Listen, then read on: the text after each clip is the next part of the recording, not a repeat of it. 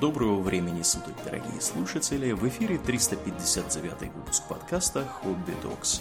С вами его постоянные и бессменные ведущие Домнин и Аурлиен. Спасибо, Домнин. Итак, Домнин, о чем же мы поговорим с тобой сегодня? Мы поговорим о э, царской России в последние десятилетия своего существования, то есть э, перед революцией. Так, так, ну из чего же мы начнем?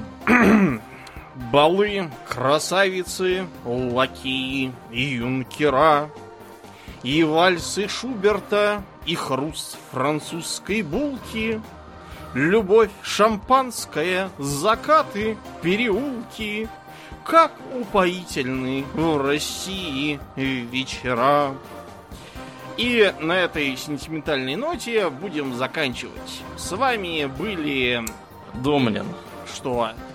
Ты не можешь просто прочесть какие-то стишки, к тому же чужие, и на этом заканчивать выпуск. Ну я же как лучше хотел. Сейчас ведь прибегут поручик Голицын и Корнет Оболенский и наденут патроны и раздадут ордена.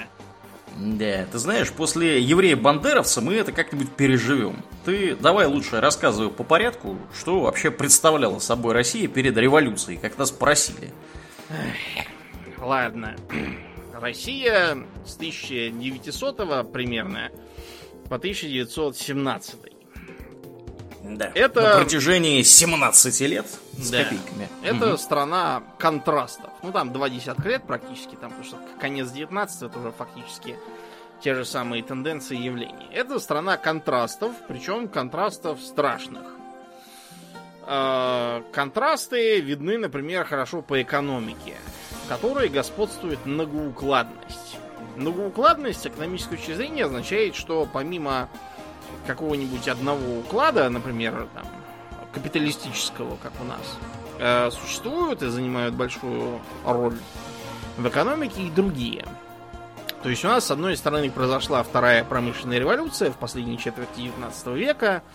Э, строились железные дороги массово, заводы всякие, в том числе и казенные, и частные. Э, купцы там заводили всякие мануфактуры и фабрики строили в городах, чадящие трубами. То есть все, по идее, как у всех.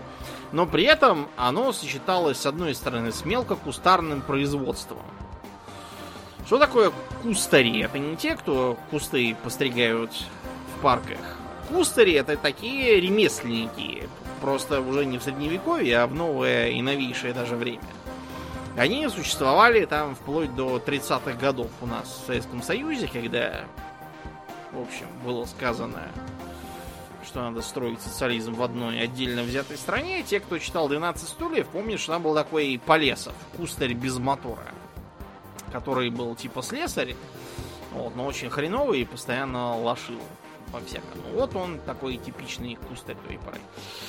А кроме того, существовало еще и крестьянское хозяйство. У нас в стране 85% по разным оценкам. Некоторые говорят, что 80%, потому что часть крестьян уже де-факто были не крестьянами. И другие говорят, что они все равно несли ту же самую печать. Это не так важно. Факт то, что все равно там абсолютное большинство населения, оно фактически жило полунатуральным хозяйством.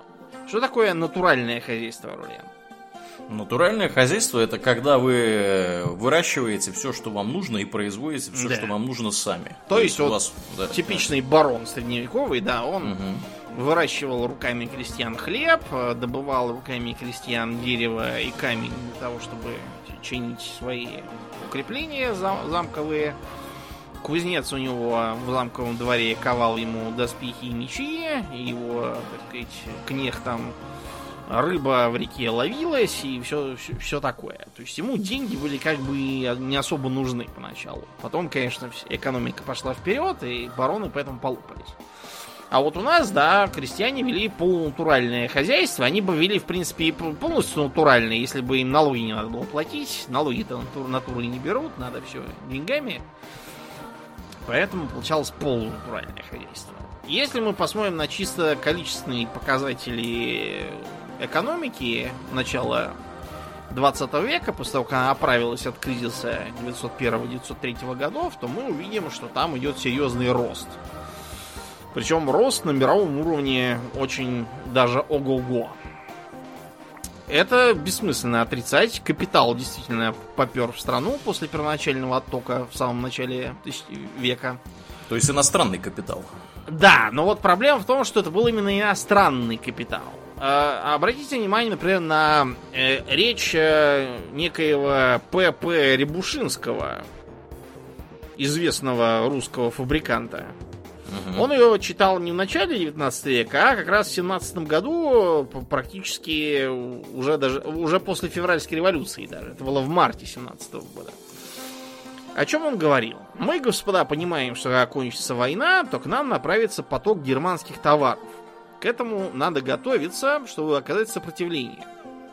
Союзные страны, Франция, Бельгия и другие, каждая также имеет свои эгоистические побуждения. Это не значит, что мы должны отвергнуть иностранный капитал, но нужно, чтобы иностранный капитал не являлся бы капиталом победителем, а чтобы ему был противопоставлен наш собственный капитал.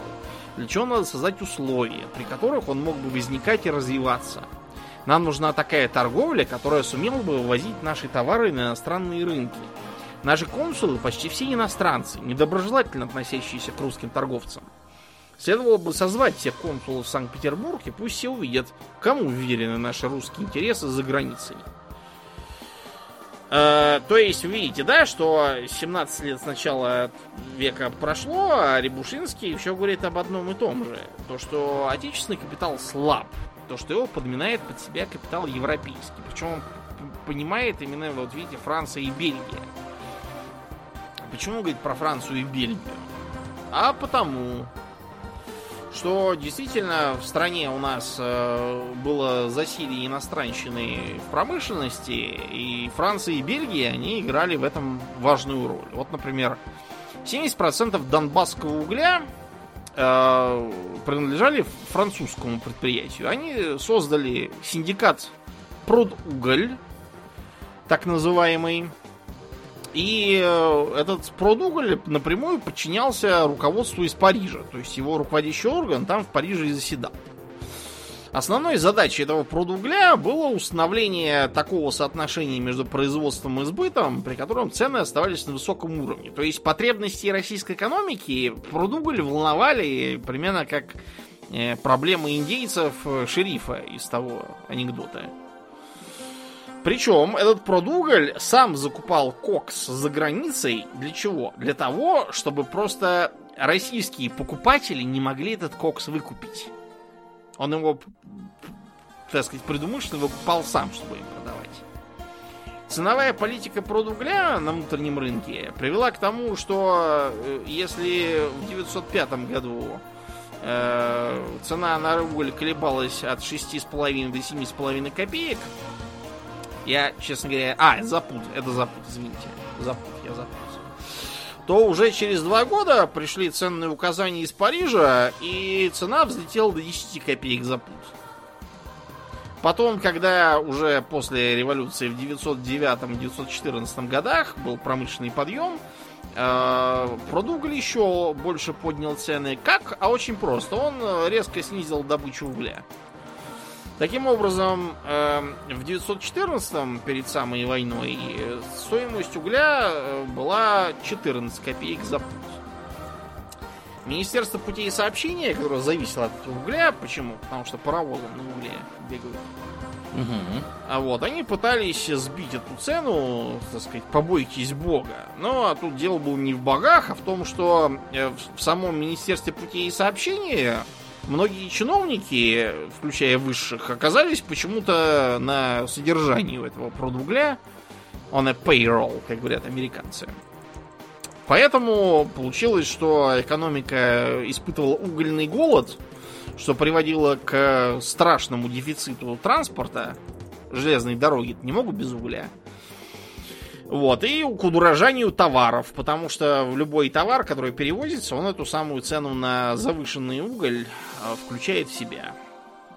И когда на продуголь попытались надавить, тут же из Франции за них вписались тамошние политики, сказавшие, а если не будете брать, отключим кредиты. И тут же царское правительство сдулось, и продуголь остался безнаказанным. Вот это вам Неплохо. просто, просто Неплохо. да, один пример. Э, значительная часть добычи золота находилась в руках иностранцев. В частности, англичан. Вот когда на ленских приисках был бунт из-за скотских э, условий труда, снижения расценок, э, запрещения самостоятельной добычи золота, которая до этого была частью этого самого ленского золотого прииска владела Лена Голдфилдс ЛТД из Британии. Ага. Так что, в общем, удивляться тому, что местных нигеров расстреляли из винтовок, оно как бы странно. Че, русские это нигеры или африканские, какая разница?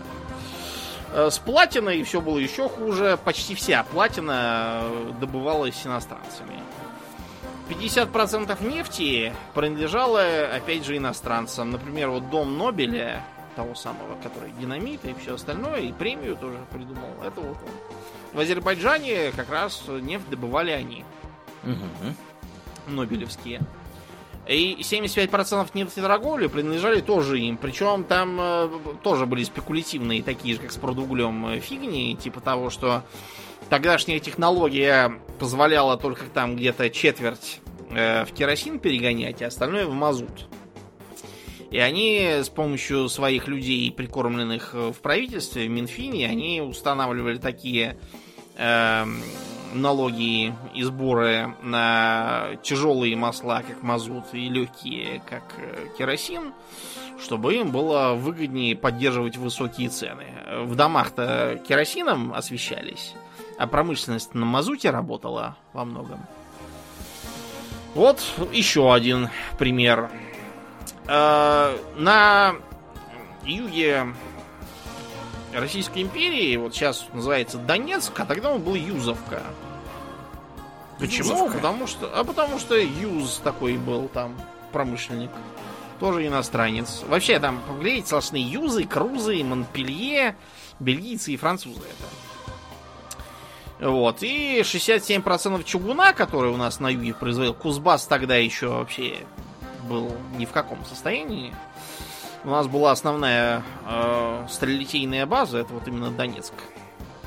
Донбасс. Так вот, 60%, 60 даже 7% донбасского чугуна это все было иностранно. Э, Из готовых металлических изделий 58% производились предприятиями в иностранной собственности.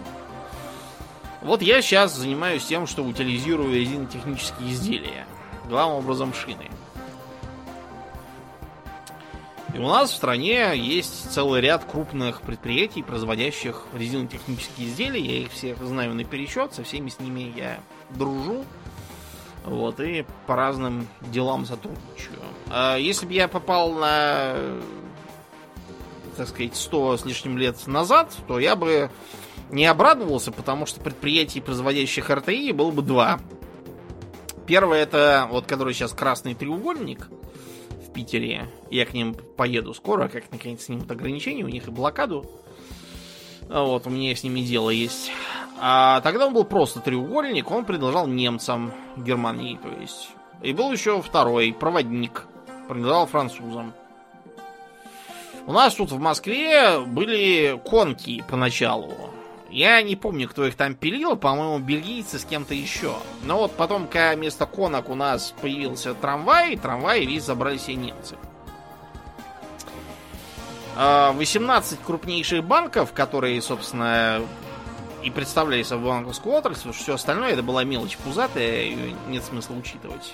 Там 75% всего банковского сектора это были эти 18 банков. Так вот, э, 40% акций в этих 18 крупнейших банках принадлежали разным иностранцам. В основном англичанам. Вы скажете, ну и что?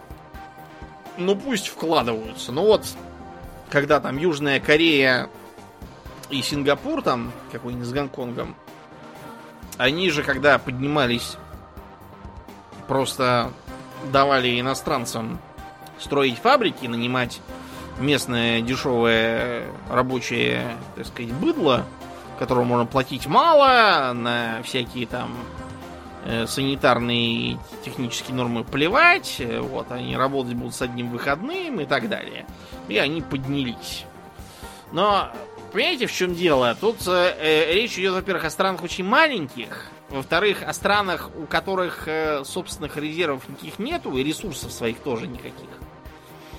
Э, которые, в принципе, от этого выигрывают, потому что к ним приходят технологии неизбежно через это. И они потом э, иностранцев вытесняют и сами начинают все это делать, а потом уже и сами выдают каким-нибудь иностранцам победнее заказы. А у нас получалось так, что в стране как бы было полно народу, но при этом э, мы вместо того, чтобы собственные фабрики открывать, позволяли чужим. Чужие будут вывозить капитал к себе. Э, примерно 50% э, прибыли, которая шла от экономики в, я имею в виду, от промышленной экономики в начале 19 века вывозилась за рубеж. Причем тогда это было еще хуже, чем сейчас, потому что это был золотой стандарт. Ну, не надо здесь э, как бы воспринимать Домни на слова, что это вот, значит, все такая коррупция специально делалась для того, чтобы зарабатывали какие-то там, я не знаю, товарищи, которые кого-то там лоббировали. Ну, наверняка такое тоже было. Нет, такое не тоже менее. было. Но в основном Да. потому, что вариантов других не было. Да, вот именно. Э, Дело в том, что чтобы открыть высокотехнологичное производство, да, по, я не знаю, производству там, тех же самых этих резиновых изделий, да, каких-то, э, нефть э, добывать, э, какие-то там взрывчатые вещества производить, какая-то сложная там химия, все что угодно, вот просто вот все что угодно, да, для этого нужно очень много всего. То есть это не просто так вот вы взяли, да, там бабки собрали и что-то открыли. Вам нужно э, для этого, во-первых, э, технологии где-то получить, да, каким-то загадочным образом. Либо купить их, либо их развивать как-то самостоятельно внутри страны. Чтобы развивать их самостоятельно внутри страны, у вас должна быть система образования э, соответствующим образом выстроенная, потому что на пустом месте как бы ничего не появляется. То есть у вас должны быть обученные, обученные рабочие, обученные какие-то технологи, обученные специалисты. Э, Где их брать э, за какой-то краткий промежуток времени, решительно не ясно, кроме как за границей.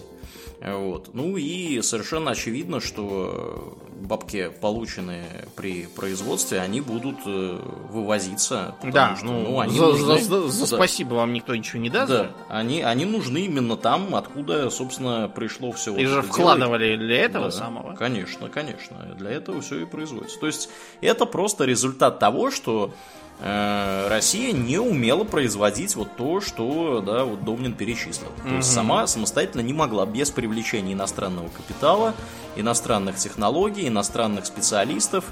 Вот, то есть это было в принципе невозможно. Да, да. Кроме того, э, довольно много было пережитков феодализма. Вообще, мы сейчас в этом выпуске будем говорить в основном о пережитках, которые цеплялись за э, пятки Российской империи, волочились за ней и в итоге привели ее на Цугунде. Так вот, э, самыми заметными из этих пережитков были пережитки феодальные. Несмотря на то, что дворянское землевладение в конце 19 века сократилось на 30% по сравнению с тем, что было во время освобождения крестьян в 61 году. Вот. Это самое освобождение крестьян шло тоже со скрипом и треском, было насквозь компромиссным и заложило многие дальнейшие неприятности, потому что крестьян освобождали практически без земли. А, Дело просто в том, что на тот момент существовало две школы мысли. Первая, чтобы крестьян отпустить э, без земли вот, и бесплатно, а другие, чтобы с землей и за деньги. Первая принадлежала помещикам Черноземья, вот Воронеж, там Курск, э, Кубань, эти места, где потом будут, собственно, латифундии, которые позволяли России в начале 20 века э, быть одним из ключевых экспортеров зерна в Европу. Ну и понятно, почему эти люди не хотели с землей. отпускать, Потому что они земля заработают актив. на этом, да, конечно. А вот э, где-нибудь в Тверской области, и я Тверскую область сейчас взял, я знаю, что в Тверской области были совсем другие люди еще там, Мгм. Мы просто сейчас их не упоминаем, потому что они как бы не, не важны экономически. В условной Тверской области, э, губернии тогдашней, э, все, наоборот, говорят, нет, давайте-ка они будут с землей, только вот за деньги. Просто потому что в Тверской области такая земля... Ну, э, Это вот. зона рискованного земледелия, очень короткий вегетативный период, и э, то, что у вас вырастет, не факт, что оно вообще в принципе вырастет. Поэтому лучше Может, им эту землю лишнюю спихнуть за бабки и вообще забыть про нее, ну и нахер. Про эту головную боль. Пусть да. сами если с ней ковыряются. Не уж. В общем, в итоге был такой э, как бы э, компромиссный вариант, что их э, с, землей, которая в принципе была достаточно тогда, в 61 году для этих крестьян, но за так называемые выкупные платежи. Когда мы читаем вот у Некрасова о том, что шли сколько-то там временно обязанных, я забыл, сколько их было, я помню, что они были временно обязаны в тексте. Это был официальный термин. Оно означало, что они как бы свободные, но только они свободные, типа вот как, как из тюрьмы вас выпустили за хорошее поведение. Условно, да? Раньше Мгм. срока на 4 года. Условно-досрочно, да. Да, и вы должны поститься, молиться, в кабаках не появляться, периодически приходить к полицейским и рассказывать, чем вы вообще занимаетесь э, сейчас, а если что не то, они вас обратно засунут. Ну вот, примерно в таком состоянии пребывали и крестьяне. То есть они должны были платить выкупные платежи, которые были на самом деле достаточно разорительные по тамошним э, временам. Вот. И крестьяне считали, что это несправедливо, что им как бы землю отдали, но при этом им как бы не отдали, а продали просто.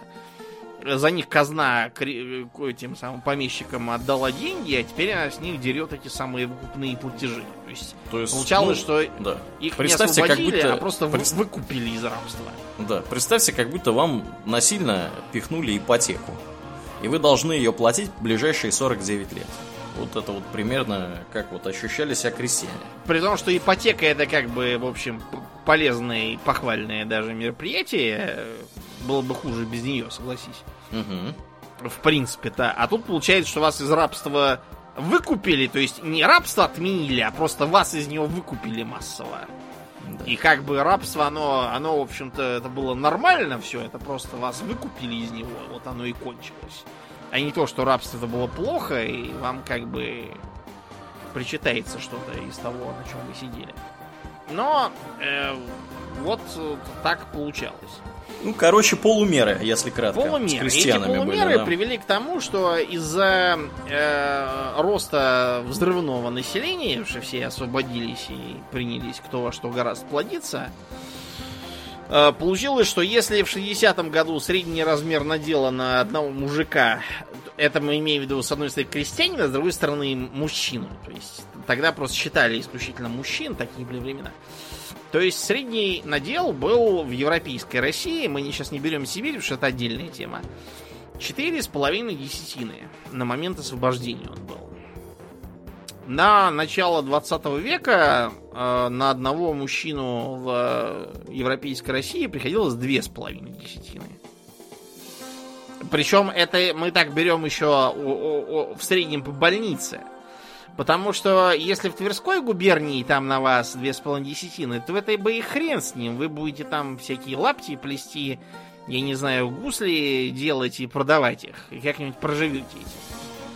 А вот в Южной России, где земля-то ценна, и она очень хорошо родит, и хорошо бы жить, то там крестьяне, воодушевившись, так расплодились, что на них получалось уже практически полторы десятины на одного мужика.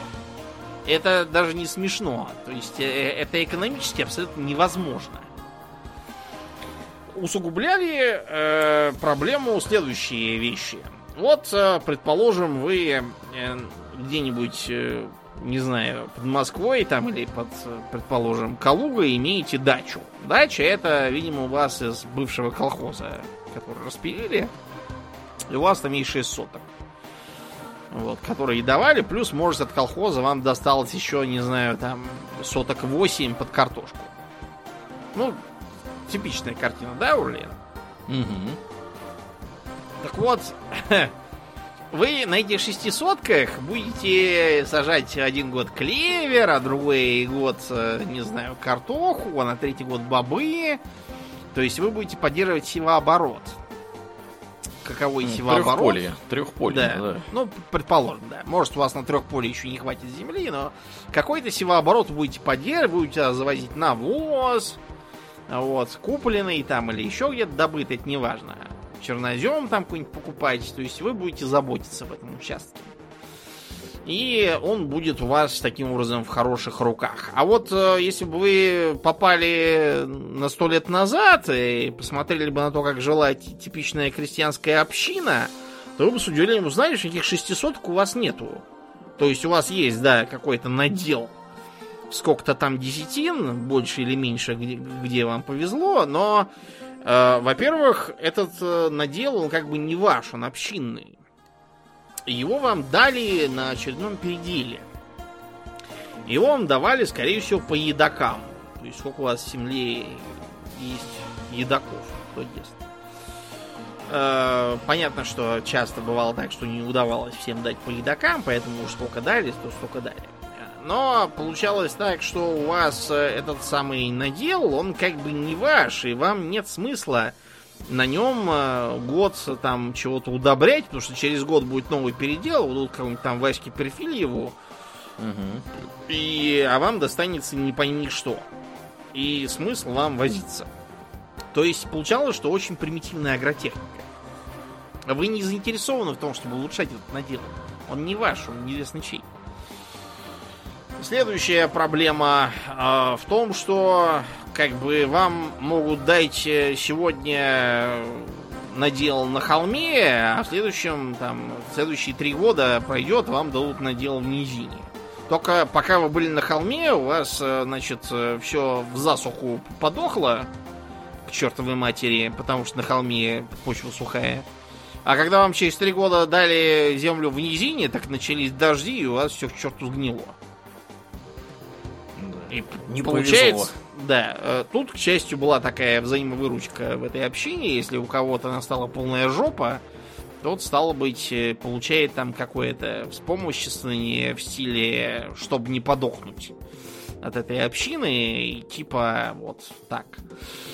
Э, Получалось невыгодно, потому что выгоднее было бы все это как-то объединить и распахивать коллективно в качестве колхоза, но это уже потом тиран Сталин пришел, и то на него до сих пор многие ругаются, поэтому мы сейчас не будем брать, мы просто скажем, что было вот так тогда.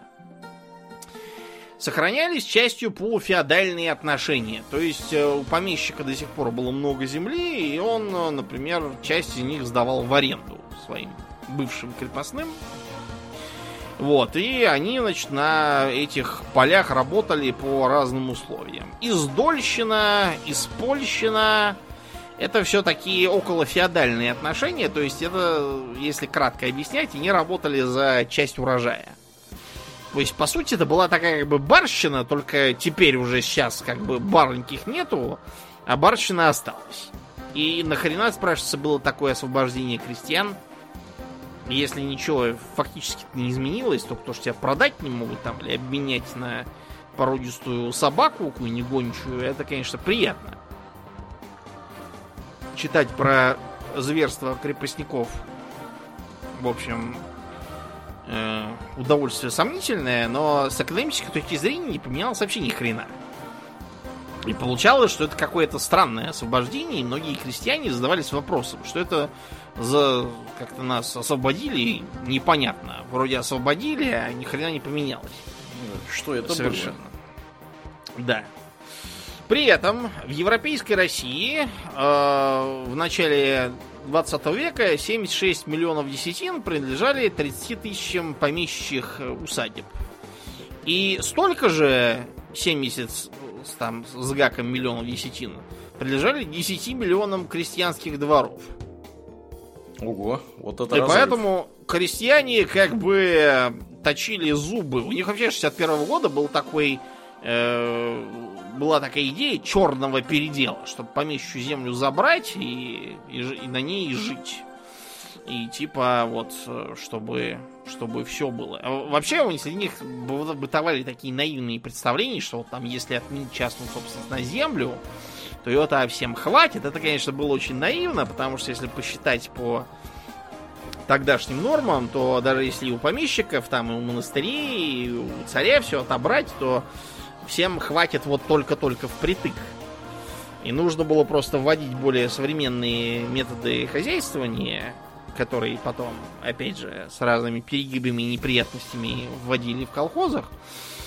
Вот, но на тогдашнем уровне они все хотели именно э, помещичьих земель. Вот из, например, э, наказов, которые крестьяне из Московской губернии, то есть я однорочно взял наказ не из какой-нибудь там задницы, а именно из Московской губернии. Все почему-то думают, что у нас тут все прекрасно всегда. Так вот, что же пишут крестьяне? Это уже позже, в 905 году, когда они в Думу отправляли депутатов. Земля вся нами окуплена потом и кровью в течение нескольких столетий. Ее обрабатывали в эпоху крепостного права и за работу получали побои и ссылки, и тем обогащали помещиков. Если предъявить теперь им иск по 5 копеек на день на человека за все крепостное время, то у них не хватит расплатиться с народом всех земель и лесов и всего их имущества. Кроме того, в течение 40 лет уплачиваем баснословную аренду за землю от 20 до 60 рублей за десятину в лето. Э, если что, рабочий-то получал 25 в среднем рублей в месяц. Благодаря ложному закону 61 года, по которому мы получили свободу с малым наделом земли полуголодным народом, а у тунеядцев-помещиков образовались колоссальные богатства. Тут я должен немножко поспорить с безымянными крестьянами. Я понимаю, что им, им все это виделось так, но насчет тунеядцев-помещиков, у которых колоссальные богатства, я должен сказать, что тунеядцы-помещики тоже не сказать, чтобы сильно процветали. А тунеядцы-помещики были анахронизмом откровенно. Потому что это что? Это просто рыцари, да? Которым когда-то давалось э, давался лен земельный, они с него должны были конно-людно и оружно выступать. Но потом Екатерина II разрешила им ничего не служить, и только пинать балду. Вот, и они, собственно, этим и занимались. Спрашивается, нахрена они нужны? Да ни зачем. От них, в общем, никакой пользы нет, только неприятности. В том числе для них самих. Вот, например, задолженность на начало 20 века э, помещиков только одному дворянскому банку, специально придуманному для того, чтобы выручать барахтающееся дворянство экономически несостоятельное. Так вот, эта задолженность была 500 миллионов рублей. 500 миллионов рублей это, блин, военный бюджет тогдашний. Нехило.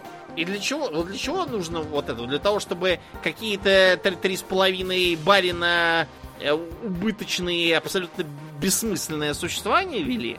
Я почитал воспоминания тогдашних помещиков. Вот один из них писал, что э, я только называюсь помещиком, потому что все роздано в аренду, потому что, значит, э, нельзя удержать это имение никак на плаву. Все роздано в аренду, аренда это платится только так, и, несмотря на все договоры, по которым я могу с арендованных земель э, первоочередным способом по твердым ценам выкупать товары, производимые, там, хлеб и прочие дела, на самом деле все это с помощью разных уловок э, мне показывается фига. И выходит, что э, я не помещик и землевладелец, а я как бы такой дачник. То есть за то, чтобы э, называться владельцем села Горелого-Неелова, да, условного, э, я должен в год выплачивать полторы-две тысячи рублей из своих. Оно мне никаких доходов не приносит вообще. И приносит еще только геморроя много, потому что если просто на него махнуть рукой, то там эти э, стоимость вырастет, наверное, до 3-4 тысяч. Это он своими усилиями снижал затраты. А все почему? Потому что это все отжило. Потому что вишневый сад уже все, кончился. Сейчас его пилить и поддачи отдавать. Вот и все. Как бы ни было это печально, там кому-то грустно, но экономика она такая. А царское правительство отказывалось это понимать. Оно считало, что дворянство это некий там по словам разных сумасшедших, типа, ну, я не говорю сумасшедших, я говорю просто фанатиков такого вот стриме, типа Плеве, тот, который якобы говорил про маленькую победоносную войну, что дворянство это какой-то там неисчерпаемый родник каких-то там душевных э, умственных сил, и что он типа закален веками, и нельзя его прекращать. А каких сил? Каких сил? Это э, просто пропивающие свои доходы с имений по заграницам и по столицам вот такие хлестаковые коллективные, которые не умеют вести хозяйство, у которых, несмотря на все условия, вот у них ничем не отличался от крестьян севооборот. То есть такой же тупой и первобытный. И неудивительно, что они теряли землю, все раздавали в аренду, все у них прогорало. Э, если бы не отчаянные усилия правительства, чтобы их сохранить, они бы, наверное, к началу 19, э, извините, 20 века уже все бы все исчезли как таковые. Как ненужные и предусмотренные нынешней экономической ситуацией. Ну да, ну, мне пришел в голову пример, да, если вы хотите примерно представить, как э, помещики вели хозяйство в описываемый период, ну, может быть, чуть раньше. Ну, на самом деле, да, в описываемый период достаточно почитать Анну Каренину Толстого. Там mm-hmm. как раз есть персонаж, который занимается, собственно, тем, что пытается вести хозяйство, причем он пытается вести хозяйство на иностранный манер, чтобы, так сказать, увеличить его продуктивность. А над ним там, так сказать, мужики подсмеиваются. Mm-hmm. Вот, потому что, что этот барин устроил какую-то ерунду? Выдумал. Да. Не пойми что. Вот. Очень, очень интересное чтиво, надо сказать. Да. Э, для того, чтобы э, как-то поправить этот, э, эту проблему, то есть, понимаете, в стране постоянно были крестьянские бунты.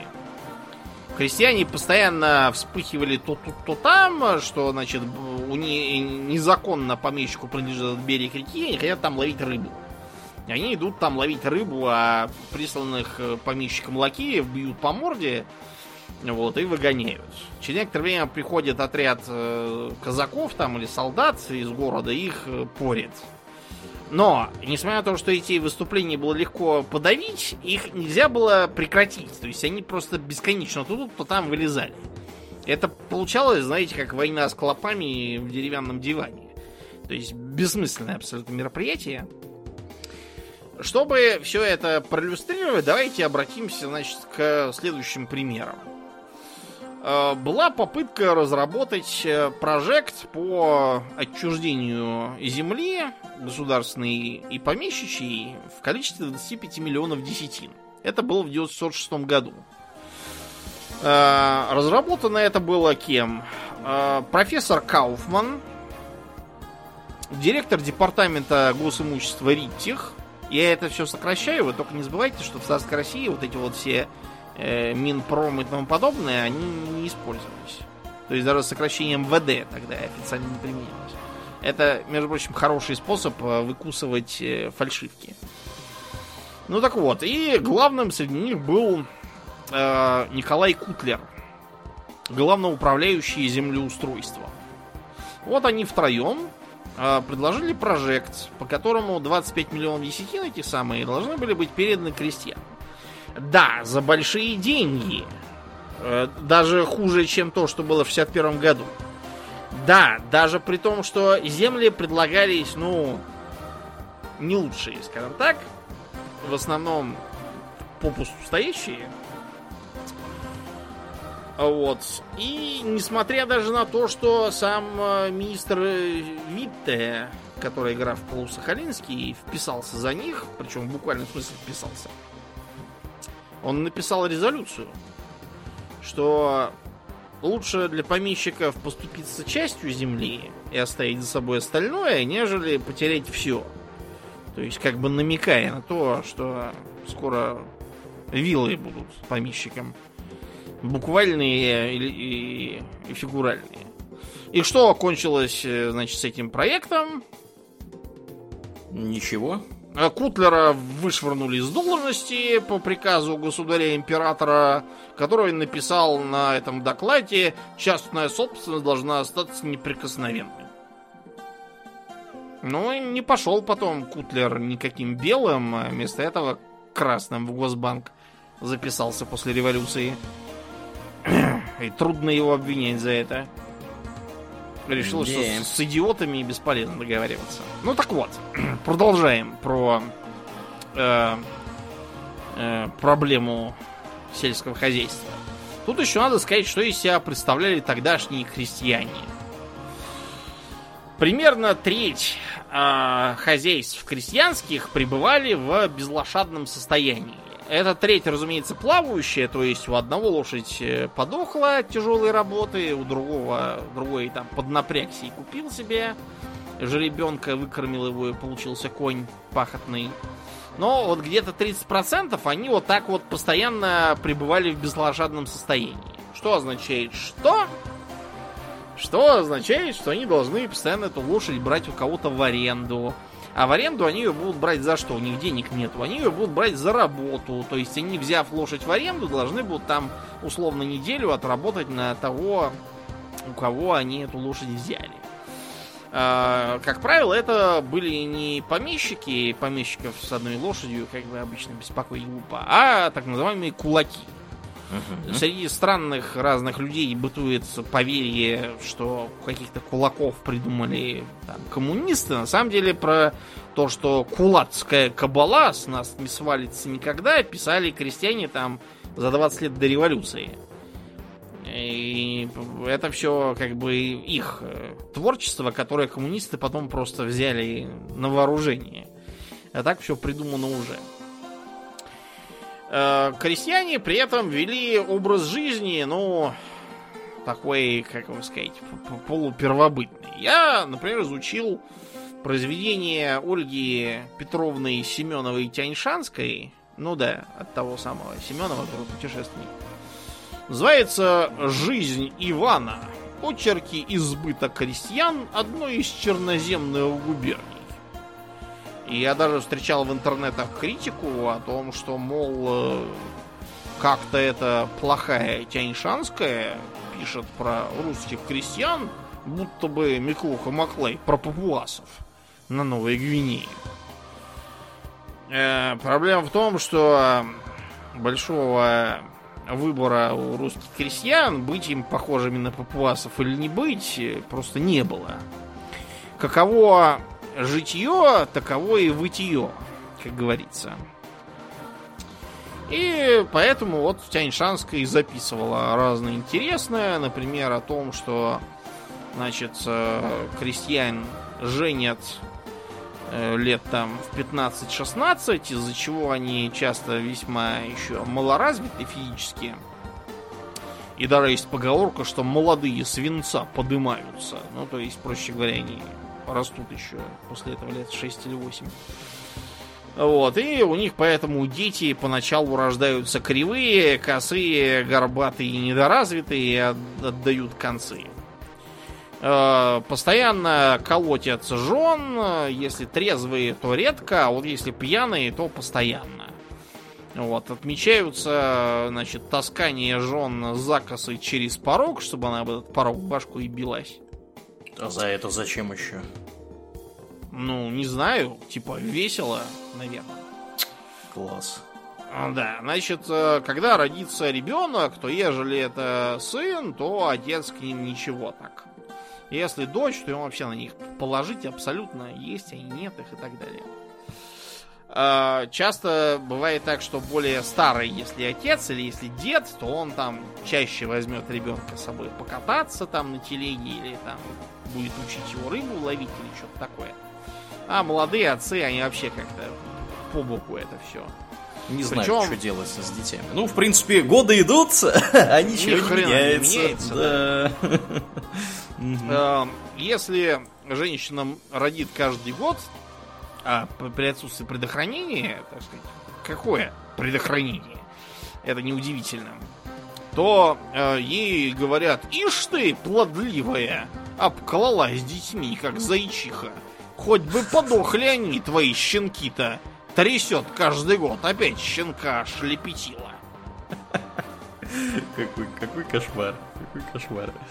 Да, значит, ребенка стараются всучить, э, если есть каким-нибудь э, э, старшим сестрам, которые с ним обращаются по малолетству, понятно как.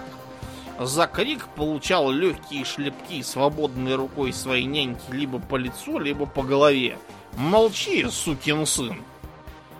Иногда сестренка бросала его на землю, где помягче, а сама бежала к толпе подруг поиграть, половить раков в речке и так далее.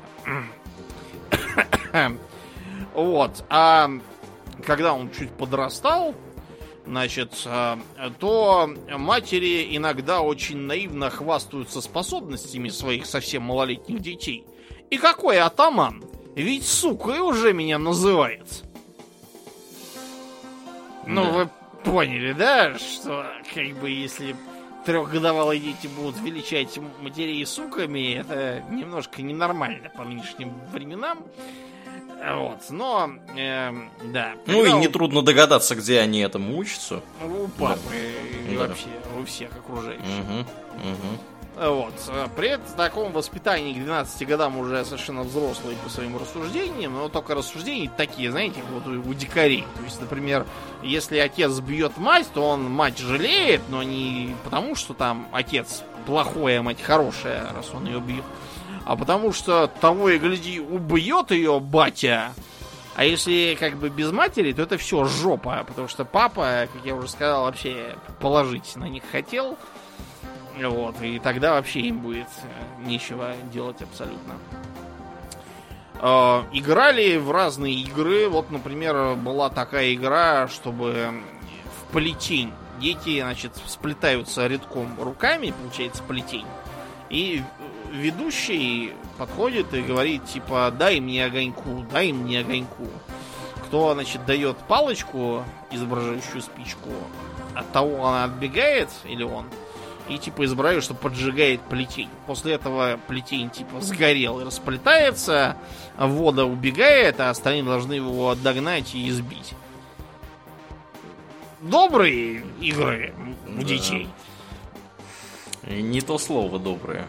А потом, когда они уже подрастали, да, вот как у меня сын примерно сейчас, то, значит, начиналось э, про, типа, гуляние и прочие дела. То есть э, у них, э, значит, э, начинались улицы, как это называлось, это эти гулянь на улице, или вечеринки, это если в доме в чем-то. Или вечерки там, в некоторых местах. То есть с воскресенья на Красную Горку значит, начинается. И все это вплоть до зимы. И, значит, сперва они ходят там, пляшут э, хороводы, а иногда даже по-дамски. То есть э, кадрель танцуют. То есть пытаются так неуклюже изображать всякие больные танцы парные.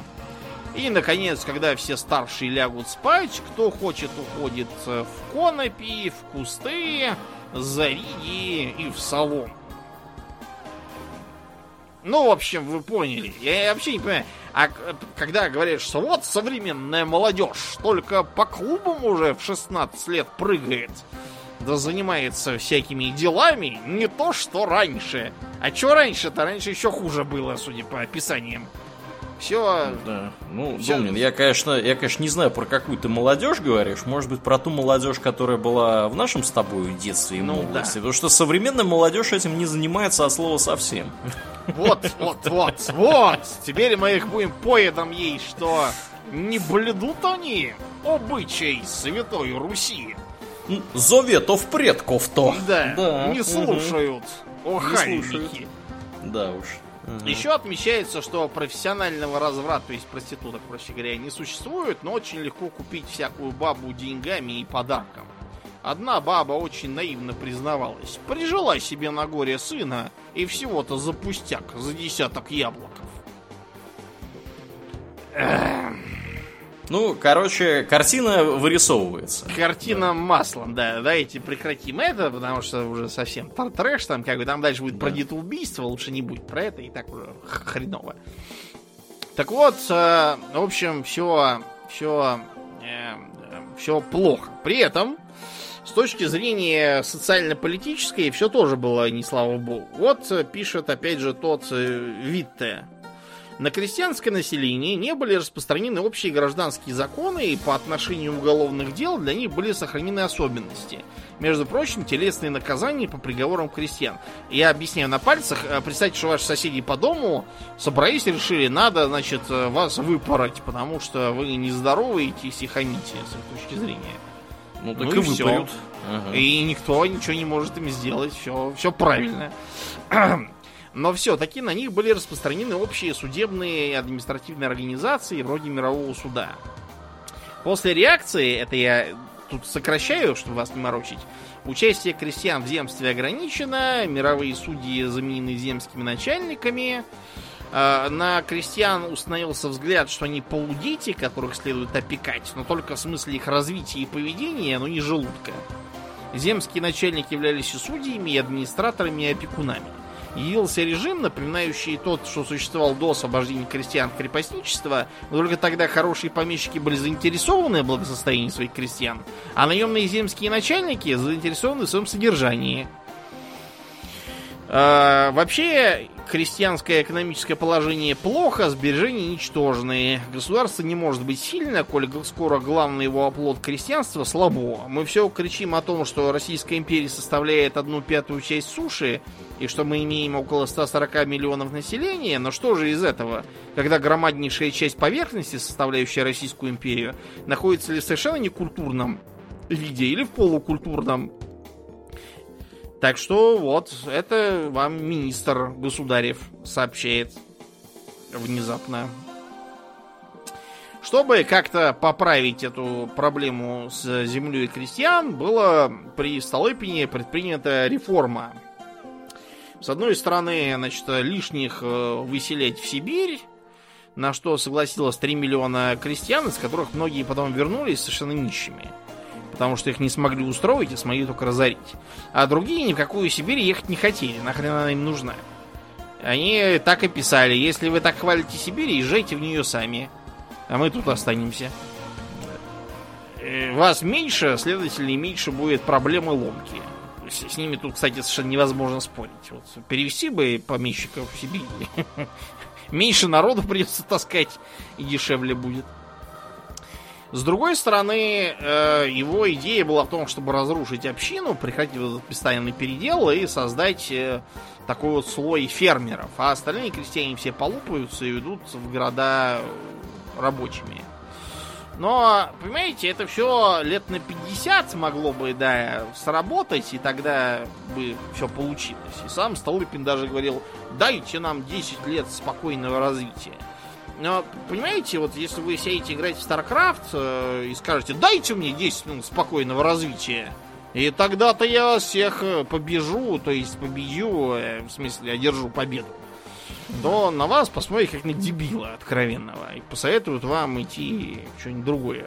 Поиграть с детьми в классике. Полечиться электричеством. Да, а тут министр что-то заявляет, неизвестно кому, там, миру, богу, может быть, вселенной, и ничего, никто его за сумасшедшего не посчитал. В итоге все это ничем хорошим не кончилось, потому что вот э, что нам сообщает митрополит Вениамин. Это не какой-нибудь там подлый коммунист, это бывший э, главный э, поп в армии Врангеля, белого барона. В смысле, извините, черного барона, который просто белый. Так вот, он просто сам был из крестьян, и поэтому он о них пекся. Так вот, Столыпину приписывалась будто бы гениальная спасительная идея земледельческой системы, так называемого хуторского хозяйства. По его мнению, должно было укрепить собственнические чувства у крестьян-хуторян. Э, вроде как, знаете, вы американцы говорили, любой, у кого есть домик с белым заборчиком, не может быть коммунистом и пресечь таким образом революционное брожение. Не знаю, верно ли я сформировал его идею. Тогда я жил в селе и отчетливо видел, что народ против нее. И причина была простая. И существующие площади, даже если отнять все другие земли, удельные, помещичьи, церковные и монастырские, нельзя было наделить все миллионы крестьян 80 десятинными хуторами. Да и за них нужно было выплачивать. Им просто выдавалось суда из государственного банка. Значит, из более зажиточных мужиков выделилась бы маленькая группочка новых владельцев, а массы остались бы по-прежнему малоземельными. В душах же народа лишь увеличилось бы чувство вражды к привилегиям новых богачей. Хутора в народе проваливались. В нашей округе едва нашлось 3-4 семьи, выселившиеся на хутора. Дело замерло, оно было искусственно и ненормально. Это вот, говорит вам митрополит, живший и так далее. Может быть, он не прав, может быть, еще чего, но так уж он говорит. Поэтому крестьянский вопрос стоял очень остро, и он был одной из причин, похоронивших империю. Потому что когда у вас 80% населения недовольно, то причем недовольно фундаментально тем, что там не тот кандидат победил, там, или не тот налог какой-то, или еще там что-то такое мелкое, а недовольно фундаментально тем, как он живет и как живет страна. Ну да, ну, если, если его обули в лапте, и он внезапно оказался, ну, должен теперь много денег кому-то, при этом с каким-то непонятным куском земли, который там из остатков нарезали ему. Потому что нарезали, как Думнин уже сказал абсолютно верно, нарезали, что попало. То есть не хорошие земли, да? Хорошие земли оставляли помещики сами себе. Они давали только такую, знаете, канава какая-нибудь, овраг. Вот. Ну, ну и потом и, вот лес, например. Тебе вот нужно, например, я не знаю, забор построить, и что ты его будешь строить? А вот изволите платить за этот лес помещику, да. что там да. спилил у него чего-то. В общем, короче, далее хрен знает что и крутитесь как хотите. Естественно, да. население было недовольно. Совершенно недовольно. очевидно. Фундаментально да. недовольно. А у этих помещиков в 905-м пошло сжечь. Причем они так хитро делали, значит, э, помещика Иванова, который владеет селом Ивановским, его будут жечь э, крестьяне села Петровского. А помещика Петрова, который владеет селом Петровским, будут жечь села Ивановского. Да, договорились. Договорной матч у них там. Да, да. Притом, когда приходили солдаты и казаки и говорили, ну-ка, кто вот зачинщик, там обычно оказывалось, что зачинщик это какой-нибудь местный Иванушка-дурачок, вот, который ходит по дворам и собирает милостыню. Это он главный злодей, подбивший всех остальных. Ага. А попробовать э, дознаться кто чего, вообще гиблое дело. А с дурака какой спрос? Ему что? Ну, а и... а потом, сами понимаете, там круговая порука, там, Конечно. никто не признается ни в чем. Что, они дураки, что ли? Да. Ну, а в городах, хотя и пролетариат был многочислен, но он, благодаря промышленному росту был и довольно значительным, 10% по некоторым оценкам там. Угу. Да, это ого-го.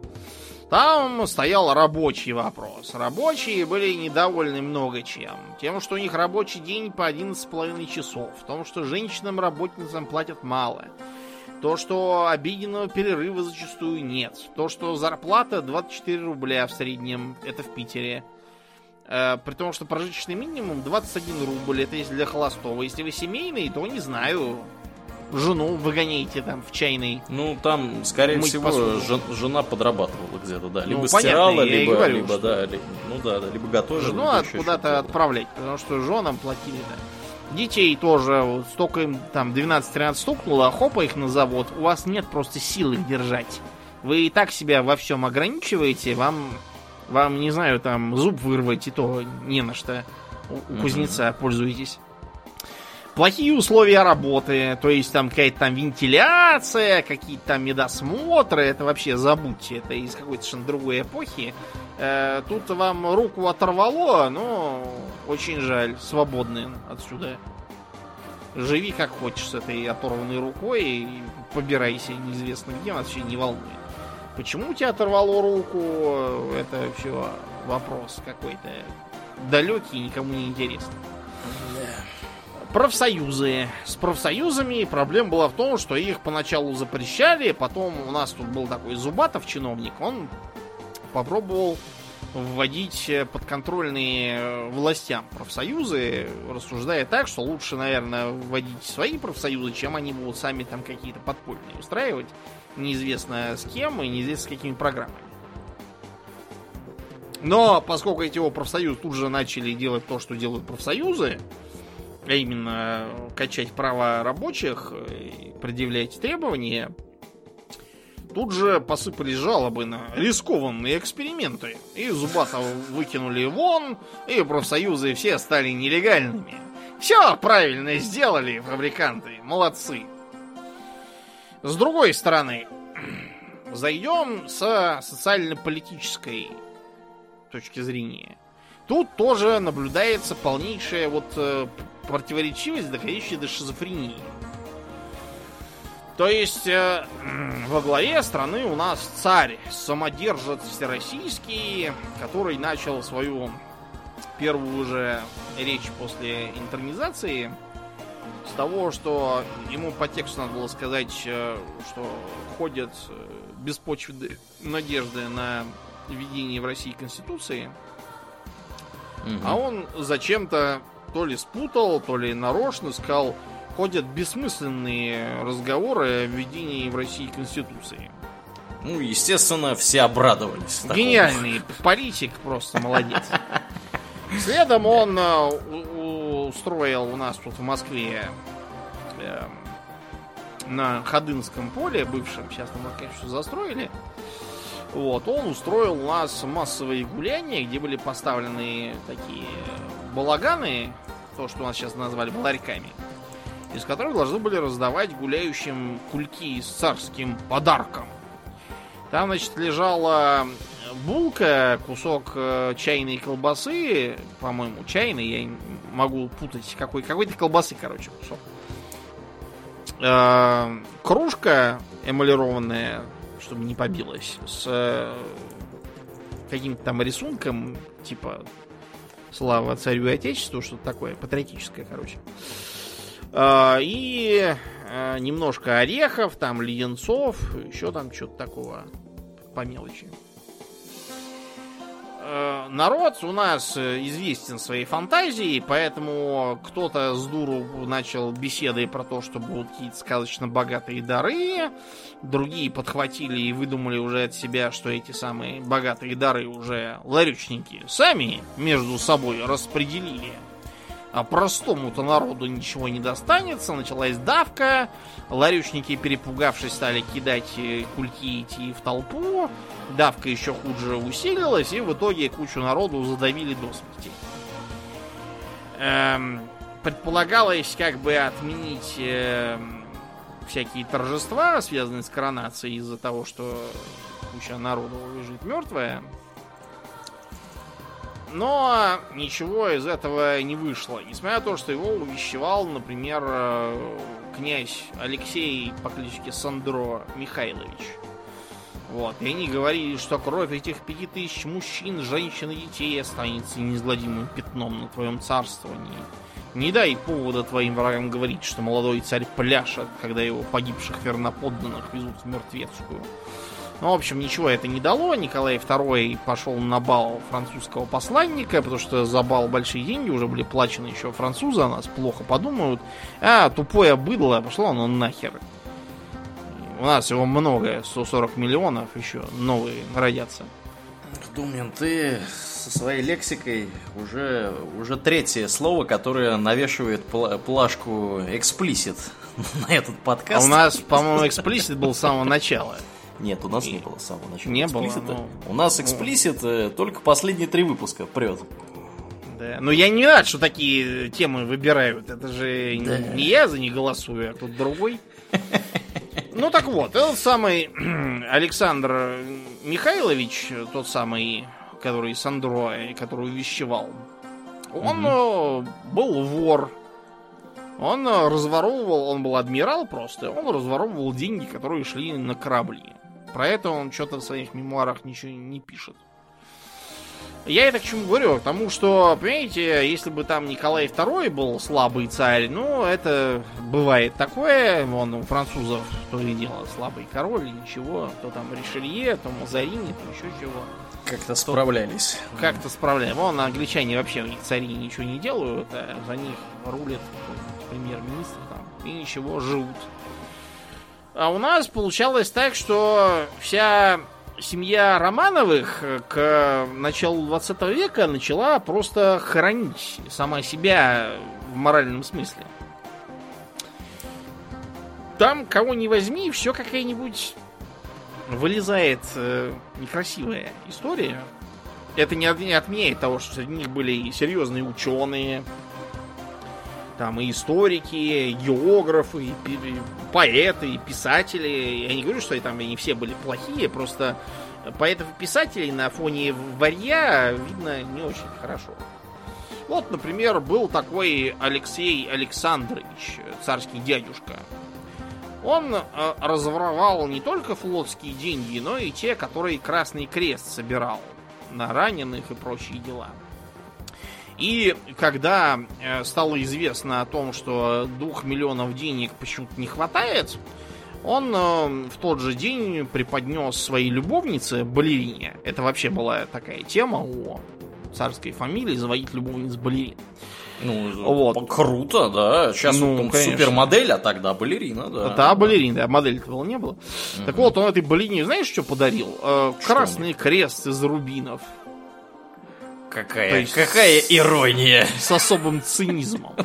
Так что, в общем, после этого креста, конечно, уже было нельзя оставить без внимания его воровство наглое. Так что царь Николай, знаешь, что с ним сделал?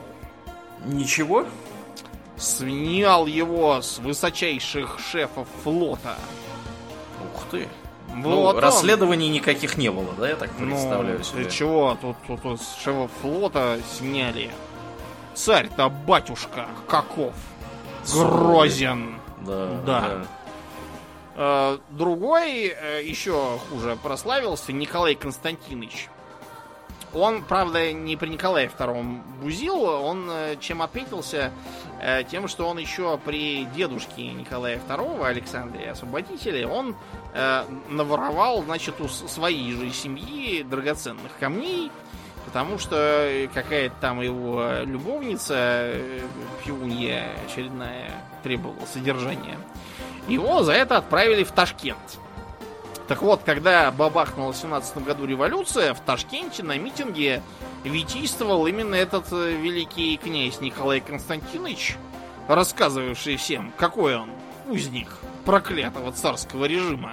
Да, да. Настрадался в руках палачей царских. Полный трэш, да. Сергей Михайлович, великий князь, генерал-инспектор артиллерии, он, э, значит, э, получил с рук от самого царя некую Кшесинскую, про которую был дурацкий фильмец Матильда, который хотели громить какие-то дебилы. Если угу. бы не дебилы, про этот фильм бы никто даже, наверное, и не узнал бы. Так вот, Матильда хотела кушать. Я помню, ее читал собственные мемуары, как в семнадцатом году она возмутилась, что ее особняк заняли гнусные коммунисты, и какая-то там Калантай, э, по-моему, ходит в ее мехах, грязная шлюха. Так и писала, что, мол, ни за что ее обижают коммунисты.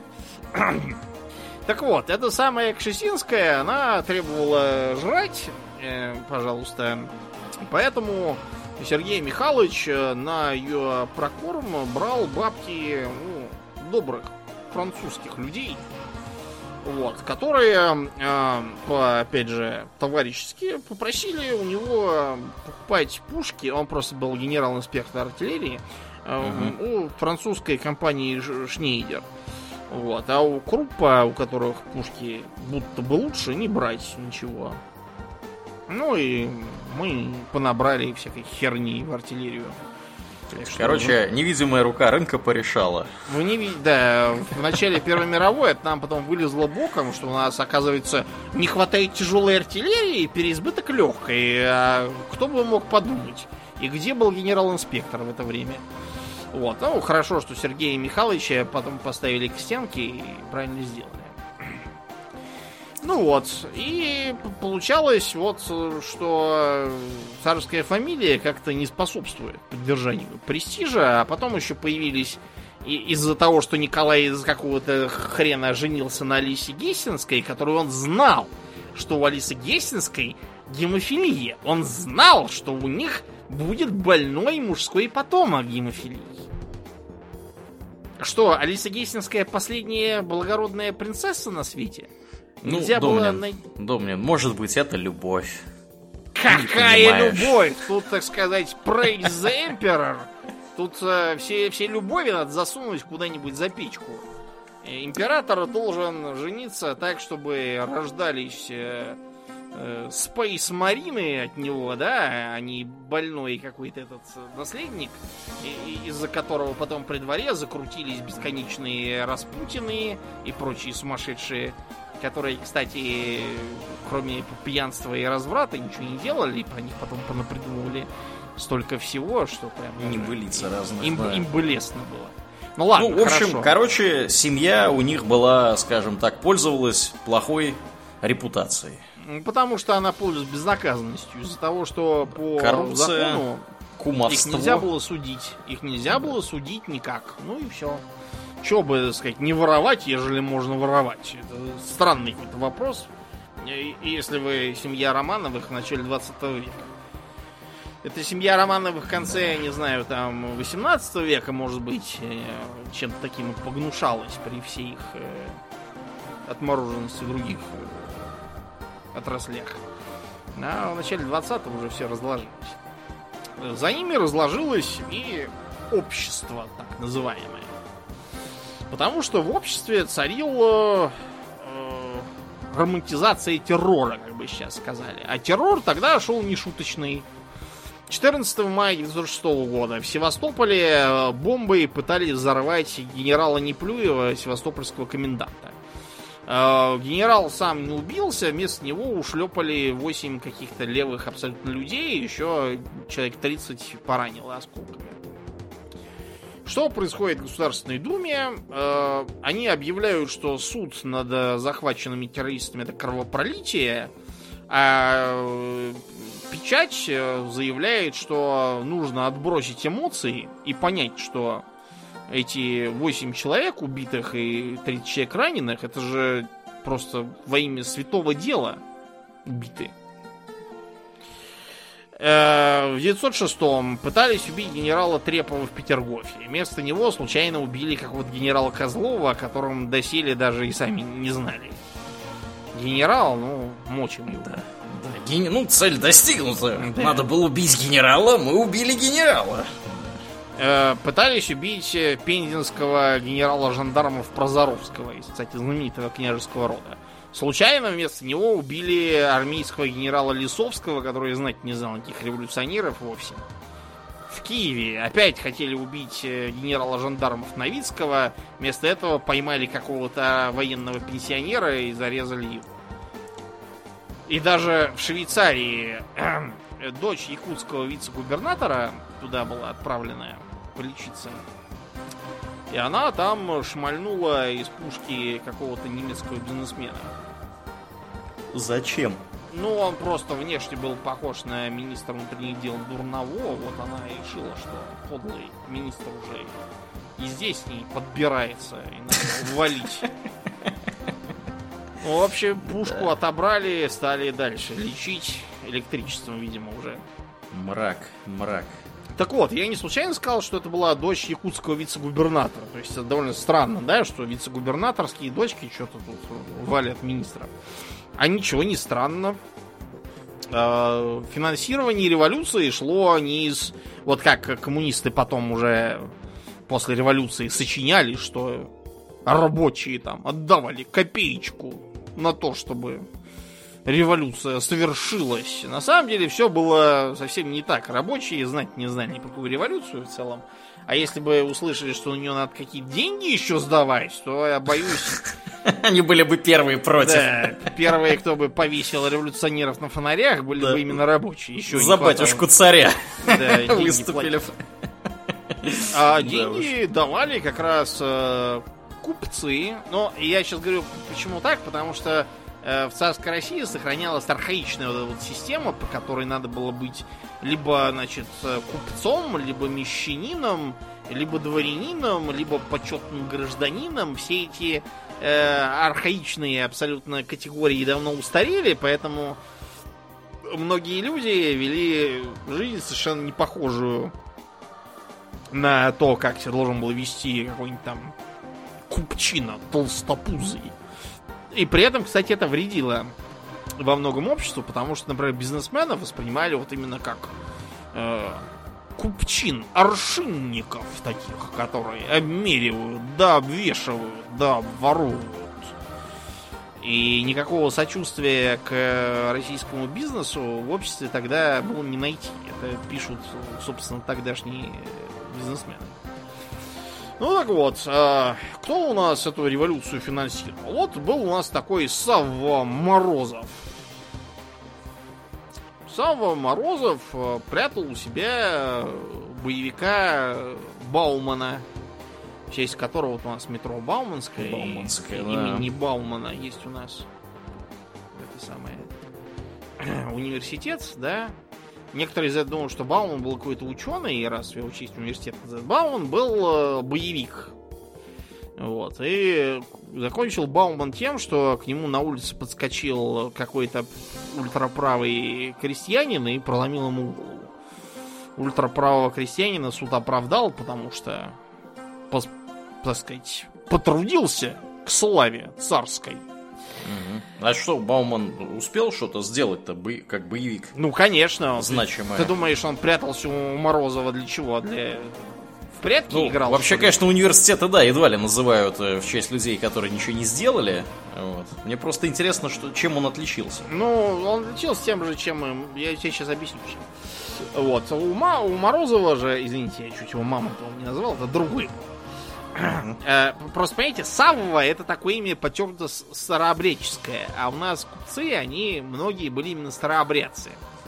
Потому что у них вариантов других как бы не было, потому что старообрядцу чем еще землю ему не дают, вот ему только купецким делом и заниматься. Поэтому старообрядцы там они были примерно, как знаете, как а, англосаксонские пуритане вот эти, да, которые как раз считали, что кто в делах преуспел, того Бог благословил.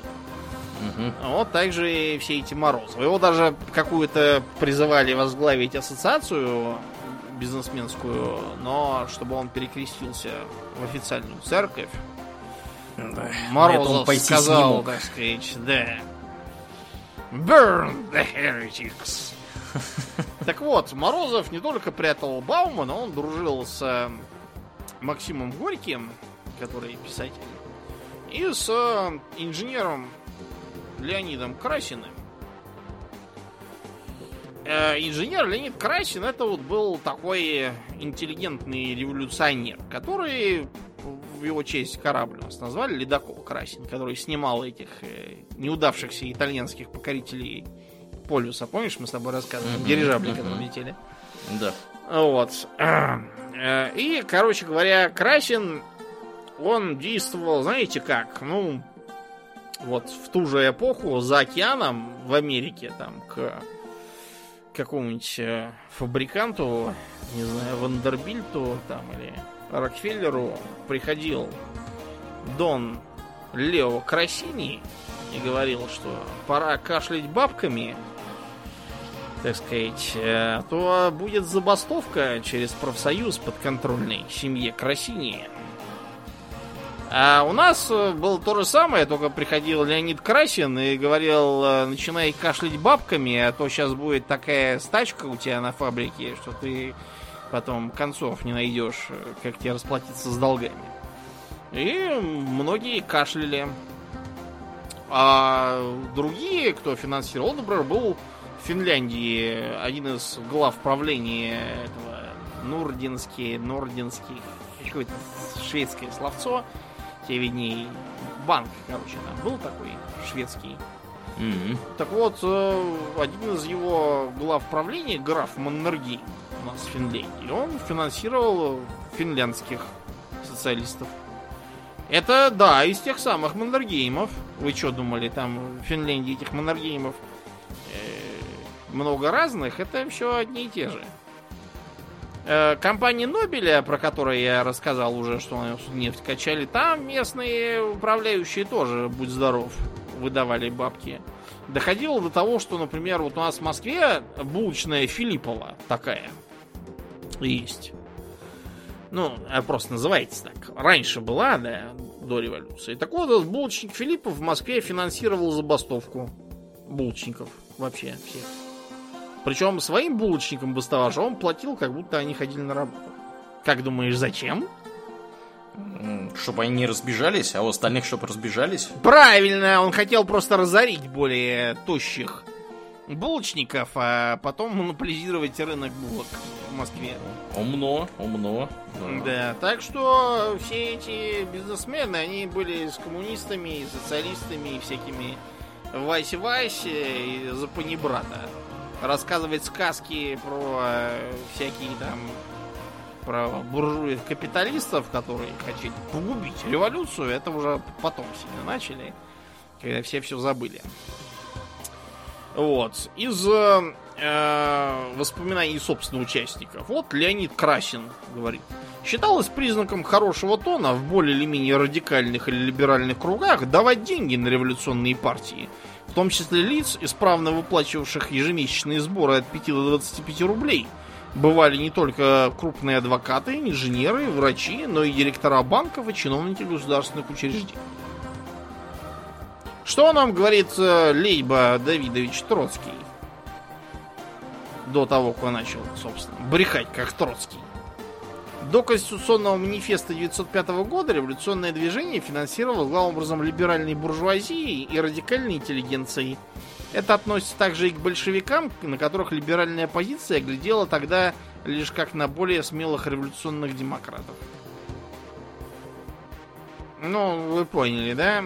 То есть, когда у вас э, бизнес финансирует э, террористов, которые стремятся режим свергнуть, тут уже я не знаю. Я, я не знаю, что уже можно делать. Уже, наверное, ничего. Но в 1905 году, когда бахнула революция, все-таки чего-то сделать пришлось и э, ввести у нас такие парламентаризм. Э, то есть объявить э, там свободу, как это там называлось. Кстати, много было послаблений, типа, например, того, что, э, представляешь, иудеев э, после этого стали брать в гимназию. А до этого не брали? Ты чё, жидов брать в гимназию? Перекрестись хоть. Да. Там, начнем, только начнем, там вся гимназия будет жидовской, да. Ага, да. Э, вводилась там всякая свобода вероисповедания, свобода совести, но это все, понимаете, вводилось как-то так, что видно было, что вводилось это половинчато. То есть, вот, например, когда ввели, что будет Государственная Дума, поначалу царь э, повелел объявить, что она будет законно совещательной. Ну, то есть, там будут ему давать советы, которым будет вертеть известно на чем, и все останется как прежде. Но революция по каким-то загадочным причинам от таких заманчивых перспектив не прекратилась. Пришлось объявить, что будет э, все-таки законодательное собрание, которому царь переуступит часть своих законодательных прав. Вот после этого революция уже пошла на спад. Э, эту Думу, как это назвали, было воспринять всерьез достаточно трудно. Например, сам царь туда ни разу не пришел на заседание. Он считал, что он выше, чем это, что это просто как-то какие-то э, тупые ему достались подданные, и народ не тот. И придумали какую-то думу. И он сам чисто вот под давлением и из жалости к, к тупым, вот он э, даровал им эту думу, а сам ходить в это говно он не будет. И ни разу там так и не появится. Э, потому что у него, вот когда его воспитывали и готовили, ему один из воспитателей был Святополк Мирский и другие. Вот он вместе с остальными ему внушал, что его власть боговдохновленная, там, богопомазанная, что он какой-то там Э, бога-императора человечества без пяти минут, и все ему должны повиноваться, никаких там парламентов. То есть, вот как Клим Саныч Жуков на эту тему высказался, с такими воззрениями хорошо организовывать э, террористическую организацию, запрещенную в России, ИГИЛ. А руководить страной 20 века, наверное, уже не того, не слишком хорошо. И он до самого конца сохранял какое-то, знаете, вот такое эм, мировоззрение, вроде как у современных э, соцсетевых дурачков, которые считают, что если там в интернетах они в каких-то пабликах сидят, где одни их э, единомышленники, то и весь мир тоже единомышленники. То есть вот то, что мы называем гетто мнений сейчас. А он находился в своеобразном гетто мнений, которое вместо соцсетей передал телеграф. То есть он на робкие призывы, может быть, э, царь-батюшка, мы немножко того, он говорил, а вот у меня пачка телеграмм, полученных со всех концов России, содержащие верноподданнические адреса. Но вы представьте современного, там, не знаю, какого-нибудь диктатора там, или президента, неважно, который на все попытки окружения призвать его к переменам, да, которые бы удовлетворили население, говорит, а вот мне в Твиттере наставили лайков, Э, под моим постом, поэтому меня все любят и поддерживают, и я ничего менять не буду. Это вы все выдумываете. То есть, видите, опять же, ни хрена не изменилось. Многие люди тоже думают, что если в Твиттере поставили 100 лайков, то все, вся планета, она мыслит как они. Ну так вот, эта самая Дума начала э, с того, что туда проводились неравные выборы. Э, смыслом закона о выборах, положение о выборах было в том, чтобы туда попало как можно больше представителей, во-первых, дворянства, а во-вторых, крестьянства. Вы скажете, подождите, а почему крестьянство? А потому что э, царское правительство почему-то думало, что крестьянство, оно же, оно же все за царя батюшку и всех сицилистов повесит на фонарях само если что будет. Но оказалось, что этот их расчет э, э, оказался неверен, потому что крестьяне избирали по какому принципу? Хочешь землю помещика? Ага, голосуй за меня. И оказалось, что хотя крестьянам положительно все коммунизмы, социализмы и парламентаризмы, они считали, что э, типа царь думу собирает, чтобы землю поделить. Ну и вот с этим настроением они то отправляли, так сказать, этих э, депутатов. Поэтому э, Первая Дума оказалась настолько левой с точки зрения правительства, что, в общем, ее, как только она начала всерьез ставить вопрос о передаче помещичьего землевладения, тут же разогнали просто. Ну ее нахер такую думу не нужна. Как-то она, как-то горячится Дума слишком. Объявили голосование вторую Думу. Вторая оказалась еще хуже. И крестьяне там оказались еще радикальнее, потому что они увидели, что что-то царь никакого передела не планирует, и надо, походу, добиваться самостоятельно этого. Вторую думу тоже разогнали, и чтобы третья дума не оказалась такой же, срочно перепилили избирательный закон, чтобы там туда еще больше попало, во-первых, помещиков, во-вторых, купцов и вообще богатых. То есть имущественный ценз усилили. Какая прелесть. Да, и по этой причине Третья Дума получилась во главе с так называемыми октябристами. Это была праволиберальная партия крупной буржуазии. Вот э, Третья Дума все голосовала как надо и четвертая дума тоже голосовала как надо. А потом вдруг в семнадцатом году случилось то, что случилось, и на этом империя кончилась. Кого в этом надо винить, я думаю, наши слушатели могут э, самостоятельно сделать выводы. Мы ничего навязывать никому не будем. И на этой пессимистической ноте мы заканчиваем этот подкаст. Да. Да, в общем, история такая. Интересная.